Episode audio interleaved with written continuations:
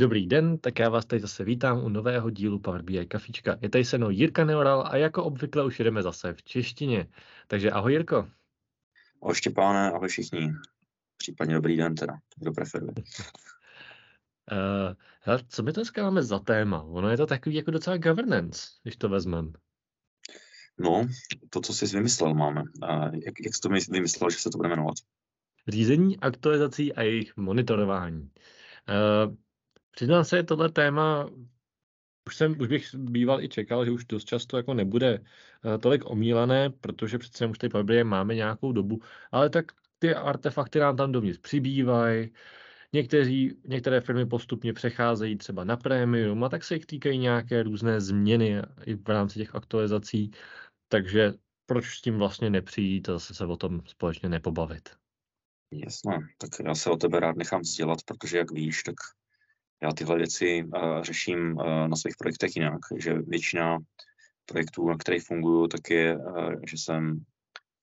že mám Analysis Services model, který aktualizuju a na něj jsem potom připojený přes živý připojení. A těch data import modelů přímo do Power BI služby tak je velmi málo.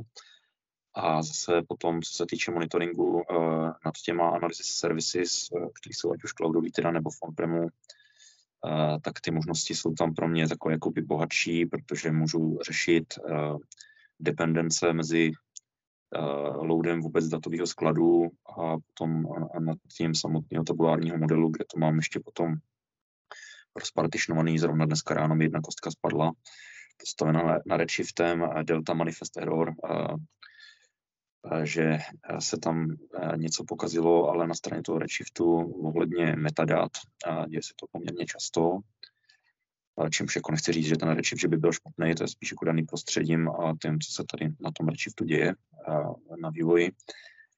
Takže spadlo to už na té první fázi vůbec jako load datového skladu a s Power BI, s loadama, historicky jsem tam řešil a proč jsem vůbec skončil u Analysis Services, tak počty aktualizací a dotkli jsme se o near real-time řešeních a vůbec jak vlastně nad tím mít kontrolu. Takže díky tomu, aby dojede mi datový sklad loadem ze zdrojových systémů a okamžitě chci spustit load, ať už teda Analysis Services nebo Power BI, tak to řeším na té straně těch Analysis Services, ten load.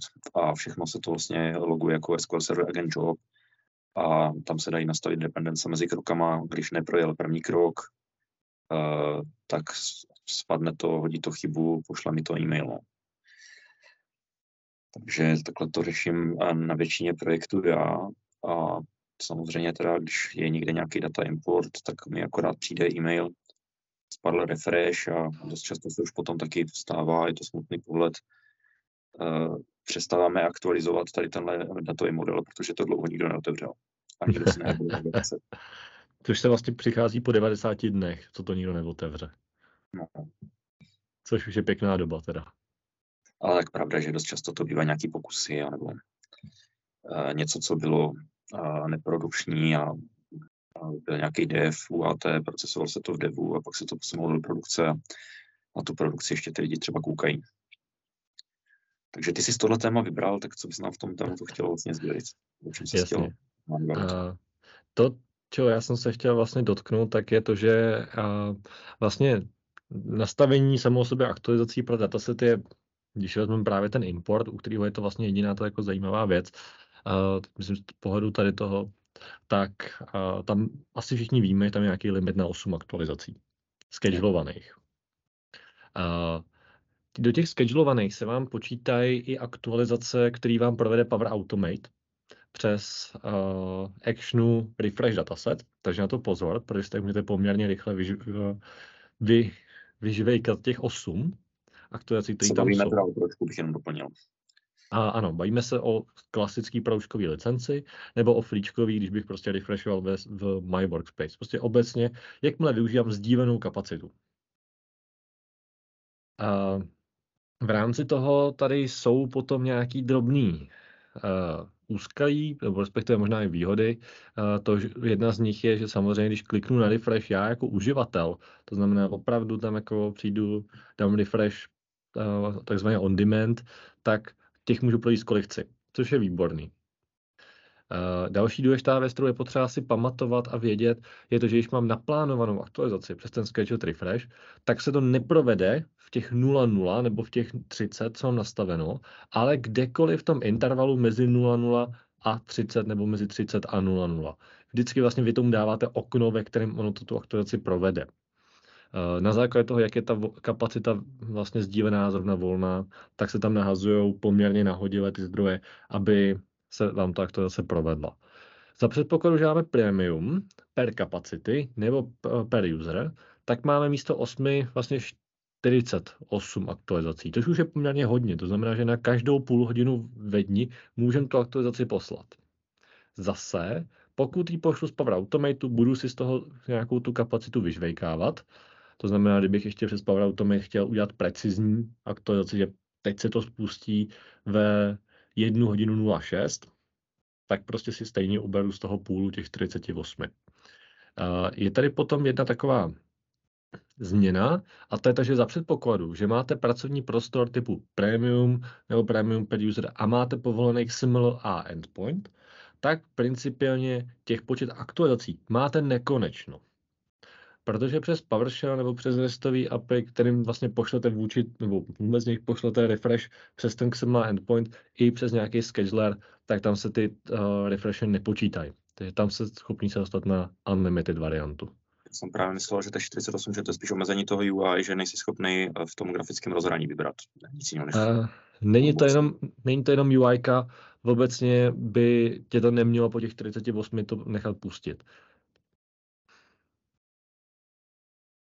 To jsme ale u datasetu. Co data flows? No, sám se zeptal, sám si odpověz, že?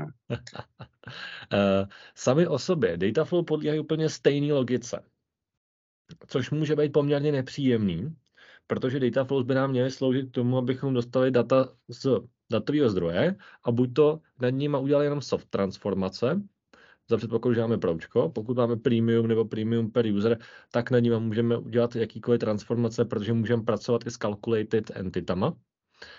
Ale je tady dobrý varování. On i Microsoft ho ve svých dokumentacích píše, jenom přijde, že spousta lidí to nečetlo. Za předpokladu, že používáte entity cross jednotlivý data flowčka, to znamená jedno data flow využívá entitu z jiného, tak na to data flow, který využívá právě tu entitu z jiného data flow, nenastavujte aktualizaci.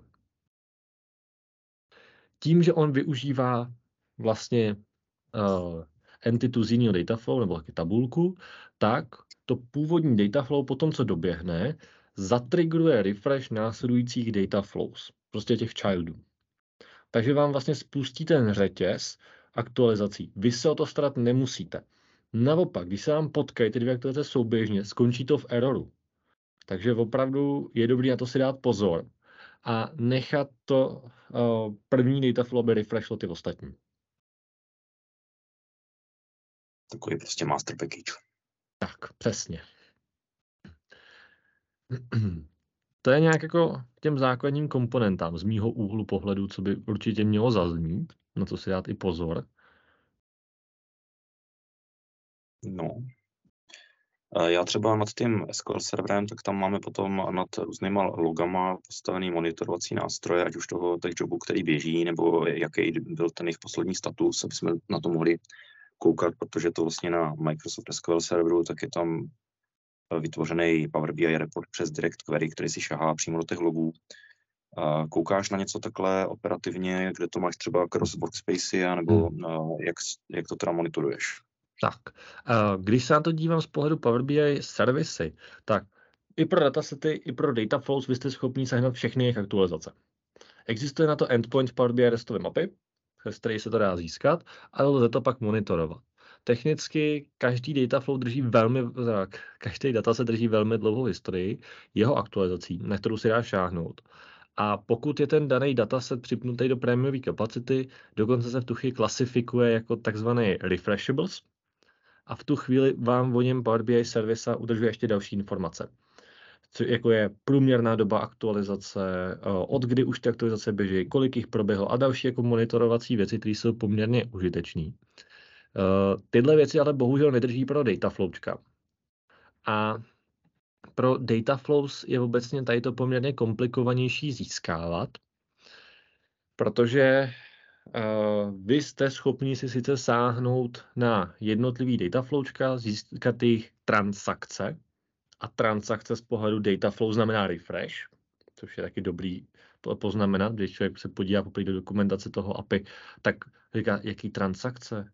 Já hledám refreshe, datasety mají refreshe, proč tady to nemá? Tak hledáte transakce, tam jste schopni si je získat a to, co je potom ta jako, skoro bych řekl, nejpraktičtější věc, je to, že Power Automate má třeba trigger, který vyloženě říká, jakmile ti doběhne dataflow, který ty si nastavíš, tak se tady ten Power Automate spustí a něco provede. Takže vy jste schopni si potom víc nějakou vlastní evidenci zápisů, třeba na kritický dataflowčka. Takže můžete si to provázat s streamovaným datasetem, respektive s push variantou a pushovat do něj hodnoty o tom, jak se vám ty kritické dataflowčka refreshovaly a rovnou získávat tím pádem hodnoty, vidět, co se tam děje a případně když se něco pokazí, tak vám třeba Power Automate může do Teamsu poslat kartičku. Hele, spadlo ti dataflowčko, měl jsi tam takovýhle error, mazej to opravit. A dá se to flowčko, já vím, že tam jsou zase taky jako různé licence, dá se to podchytit s tou bezplatnou? Tak, na tady to, co zmiňuji, nepotřebujete prémiovou. Začíná na to ta základní. Jinak takový off-topic, tak si myslím, že by možná stálo za to někdy si dotáhnout nějaké hosty z Power Platform, user grupy a pobavit se třeba o integraci Power BI s Power Appkama a případně teda taky s ten Flow, protože si myslím, že to je celá taková jako velká kapitola, která by se dala rozebírat. Určitě.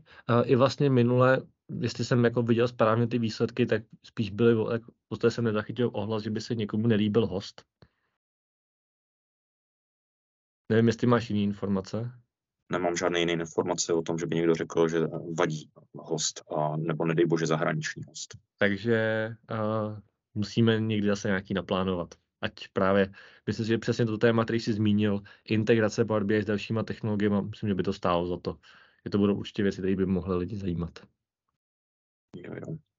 Každopádně, ty jsi zmiňoval, že vlastně děláte ten monitoring nad těma refreshema třeba právě v tom SQL-ku. A to by taky mohlo být vlastně zajímavý téma, jako zkombinovat tady tu analytiku, kterou vlastně vidíš vytíženosti toho serveru vůči tomu, co ti reportuje Power BI, aby se to dalo jako dát do souvislostí. No, ono to je v podstatě BI nad BI, tady nad těmi jako loadama. Tak. Ale ani to tak není o té jako dostupnosti. O monitoringu performance, jako spíš vůbec poskládat si ty pohledy nad tím, nad těma logama, který vlastně k dispozici máš. Jsme taky dělali historicky logy třeba nad usage logem, a že jsme tahali data zase z těch Power BI logů a dělali reporting cross workspace. A dost v tom potom taky hrála roli PowerShell, což je zase další jako téma, do čeho by se dalo jít. Používáš nějak ten PowerShell pro ten monitoring, či pro ty exekuce. Jsi zmiňoval RESTový API, spousta věcí, které dělá RESTový API, jak se dá vlastně, že pro ně existují i zjednodušený command lety. Ano. Na spoustu věcí je i často jako jednodušší zavolat ten PowerShellový komandy, které k tomu jsou, respektive ty library si nainstalovat a mít je připravený, speciálně když někdo by měl být v roli Power BI admina a měl by být schopný spravovat rám něco, co se v tom prostředí děje, tak opak bude strašně moc zajímat vlastně export logů. To znamená activity events jako endpoint, který tam je vlastně taky jakoby get events. A by se z toho dali začít analyzovat jednotlivé problematiky. S tím, že já osobně třeba ten PowerShell využívám jak kdy, i kvůli tomu, že přihlašovací okno, když chci udělat login pomlčka Power BI, mě odešle na neúplně jako vhodnou stránku, když to používám na Macovi, na rozdíl od Windowsu. Takže já pro mě mnohdy častěji, mnohdy lepší jít přes třeba Postmana, zavolat si ty koly napřímo, kde už mám vyrobený na to knihovny. Ale zase na druhou stranu, když jsem na Windowsu, tak ten PowerShell je pro tohle příjemnější. A i si pamatuju, když začínaly scorecardy, ty 2 roky zpátky, tak tam nešli dělat hromadné úpravy jednotlivých scorecard, takže jsem kvůli tomu psal nějaký PowerShellový skript, který vlastně se napojil na ty APIčka, vyrobil duplikace, rozdistribuoval to, aby se s tím dalo. Takže rozhodně se tomu PowerShellu v tom Power BI nebráním. Ono mně přijde, že vlastně to, co je dostupné v tom PowerShellu, že je taková uživatelsky, nevím jestli uživatelským přímo, ale jako podmnožina toho, co může dělat přes to restový API. Ano. Jednodušeji a že je to naservirovaný spíš pro ty správce, kteří už s tím PowerShellem umí. No. Je to tak, ale na druhou stranu, když tam zase člověku něco chybí, je na PowerShell zvyklý, tak je tam invoke web request. A kde si vlastně dopíšu úplně to samé, co bych dělal restové mapy. Prostě zavolám konkrétní endpoint s konkrétníma parametrama, předám tomu můj token. Klasický call APIčka. OK, to jsme se pustili docela do hodně technikálí. Tak zase z nich asi vybruslíme a zkusíme se zeptat, co vy, jak nastavujete, jak to se případně monitorujete, zda vůbec. Tak nikdo neaktualizuje data. No, já teda data zatím neaktualizuju, ale jinak teda zdravím všechny, ale objevil jsem teďka vlastně, nevím, 14 dní zpátky vlastně v DAX Studio DMV vlastně povely. Ano. Analýzy a ty souvisejí, nebo jak díky nim já můžu vlastně monitorovat třeba tady ty aktualizace a tyhle joby. Existují vlastně, dá se říct, tyhle ty jako dotazy, které já jsem schopný nějakým způsobem si zavolat a udělat si nějaký jako administrátorský jako přehled, protože teď jsem se to naučil používat pro dependence a strukturu jako reportu jako takovej, ale tohle mě třeba zajímalo. Jak ty Dynamic Management Views, tak spíš obsahují informace, pokud je mi známý, ohledně aktuálního jako stavu toho serveru, třeba vytížení paměti a ta zkrátka DMV, tak je vlastně Dynamic Management View, tak je to o tom okamžitém stavu, není to nějak jako snapshot, třeba historie toho, jak dlouho něco trvalo. A sám ty Dynamic Management Views, tak vlastně třeba i Vertipak Analyzer, z nich vlastně čerpá třeba ty informace, když mám otevřený datový model, tak o vytížení paměti. A tam spíš asi teda záleží na tom se podívat, co všechno, jaký ty DMVčka jsou k dispozici a co jsem s nima schopný dělat. A sám, když něco takového konkrétního potřebuji, tak googlím. Slyšíme se? Slyšíme. Výborně, ahoj Jirko, čau, dobrý den. Já vlastně pro refresher v naší bývalé firmě, my jsme měli poměrně velké datové modely, které měly 100 GB a víc. Tak my jsme používali inkrementální refresher, který jsme si definovali vlastně přes nějakou MDS tabulku. Byl to prostě jako interface pro nějakého analytika, který si tam zadá, jasně chci otočit tady tyhle tabulky, bude to návazný prostě na nějaký jiný balíček, který nám jede. A to všechno bylo prostě jenom nějaký interface, který jsem si pak překlopila do Power BI REST API a vlastně inkrementálním loadem jsme takhle podle té tabulky refreshovali, co bylo potřeba. Jo, různý partitiony, bez problémů. A pak jsme vlastně logovali taky přes Power BI REST API, pokud nějaký refresh doběhl správně, tak jsme si získávali historii přes to APIčko a měli jsme tabulku přesně přehledů, tak jak jste se o tom před chvilkou bavili, pokud nějaký refresh spadnul. Takže takhle jsme to dělali my. Výborný. Tak to rád slyším, že tady máme takhle příklad z praxe nad ještě k tomu takhle velkýma modelama, to je vždycky super slyšet. No, ono to je v podstatě, Markéta je kolegyně z bývalé firmy, víš, a zůstala tam něco delší dobu, takže to pak překlopili do té Power BI služby z těch analýzy. Chápu. Posunula to o level dál. Tak jo. Tak má ještě někdo? Souvisí gateway, ale to je taky zase taková ještě kapitola. Měl jsi někdy problém s Power BI gateway? Jo. Hlavně, když byla schovaná za proxinou a snažila se prochroupat do jiný proxy. Jak to řešil? Nekomentuju radši. Říkáš, není to publikovatelný? Ne. Brány sami o sobě umějí potrápit občas, speciálně ve spojitosti s nějakýma custom konektorama. Občas umějí potrápit jenom tím, že je špatně navržený, nebo nemají, takhle, že ty brány neležejí na úplně optimálních serverech, na kterých běží spousta dalších věcí, takže nemají ten potřebný výkon. A stejně tak jako velmi často se vyplatí, když tahám nějaký větší data, využít ten vlastně bonding těch gateway do klastrů a zapnout tu podporu toho rozložení těch dat. Takzvaně, když jedna gateway nestíhá, že se zavolá ta druhá a že si vlastně sharujou ten výkon. Jasný. Co ty?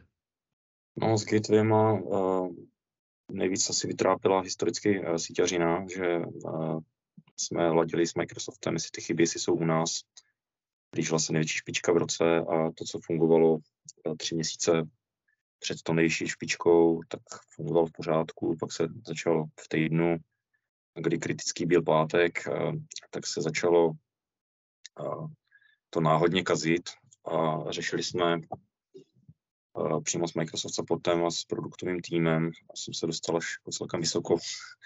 Dokonce nám poslali jednoho do kanclu k nám do Brna, Kaspera de Jonghe, jestli znáš. Je. A v podstatě řešili jsme tam varianty TCP/IP versus HTTPS, jo, a řešili jsme trackování paketů, kde se ztrácejí. A nakonec to byla nějaká prostě chyba v síti, která po té špičce se odezněla a nebyli jsme to schopni pak ve finále ani identifikovat. Tak tam asi jako nejvíc vytrápila ta síťařina a díky tomu, že vlastně jsme vždycky používali tu gateway, a já spíš na to živý připojení na live connection, tak tam nebyl jako nějak problém s těma aktualizacemi, že by nějak jako padaly. A ani ten počet souběžně připojených uživatelů nebyl tak velký, že bychom museli to nějakým způsobem klastrovat.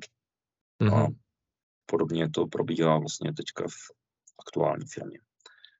Takže live connection a ku podivu tady to funguje docela dobře. Že mezi Power BI službou a mezi tou gateway tak problémy nejsou. Většinu problémů datových, který řeším, tak je spíš na té databázové vrstvě.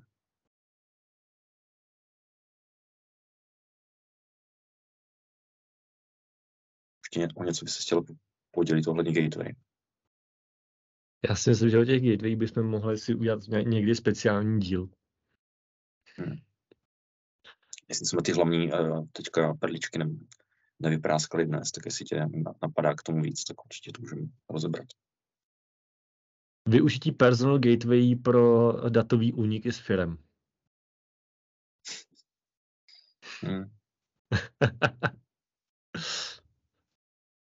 Jo, tak my bychom se vás zeptali, jestli máte ještě někdo k tématu něco, máme 25 minut, ať už dotaz nebo komentář, nebo třeba návrh, koho byste rádi viděli, jaké téma byste rádi slyšeli příště. Pokud ne, tak my šáhneme zase do našich zásob a zkusíme nějaký téma vytáhnout. A třeba se nám podaří domluvit i nějakého hosta, nebo uvidíme, jestli hned na příště, nebo třeba na přes příště. Tak jo, tak v tom případě, jestli nikdo nic nemáte, tak vám děkujeme za pozornost. Budeme se těšit na další kafe. Děkujeme a mějte se krásně. Ahoj. Naschle. Díky moc. Naschledanou. Naschle.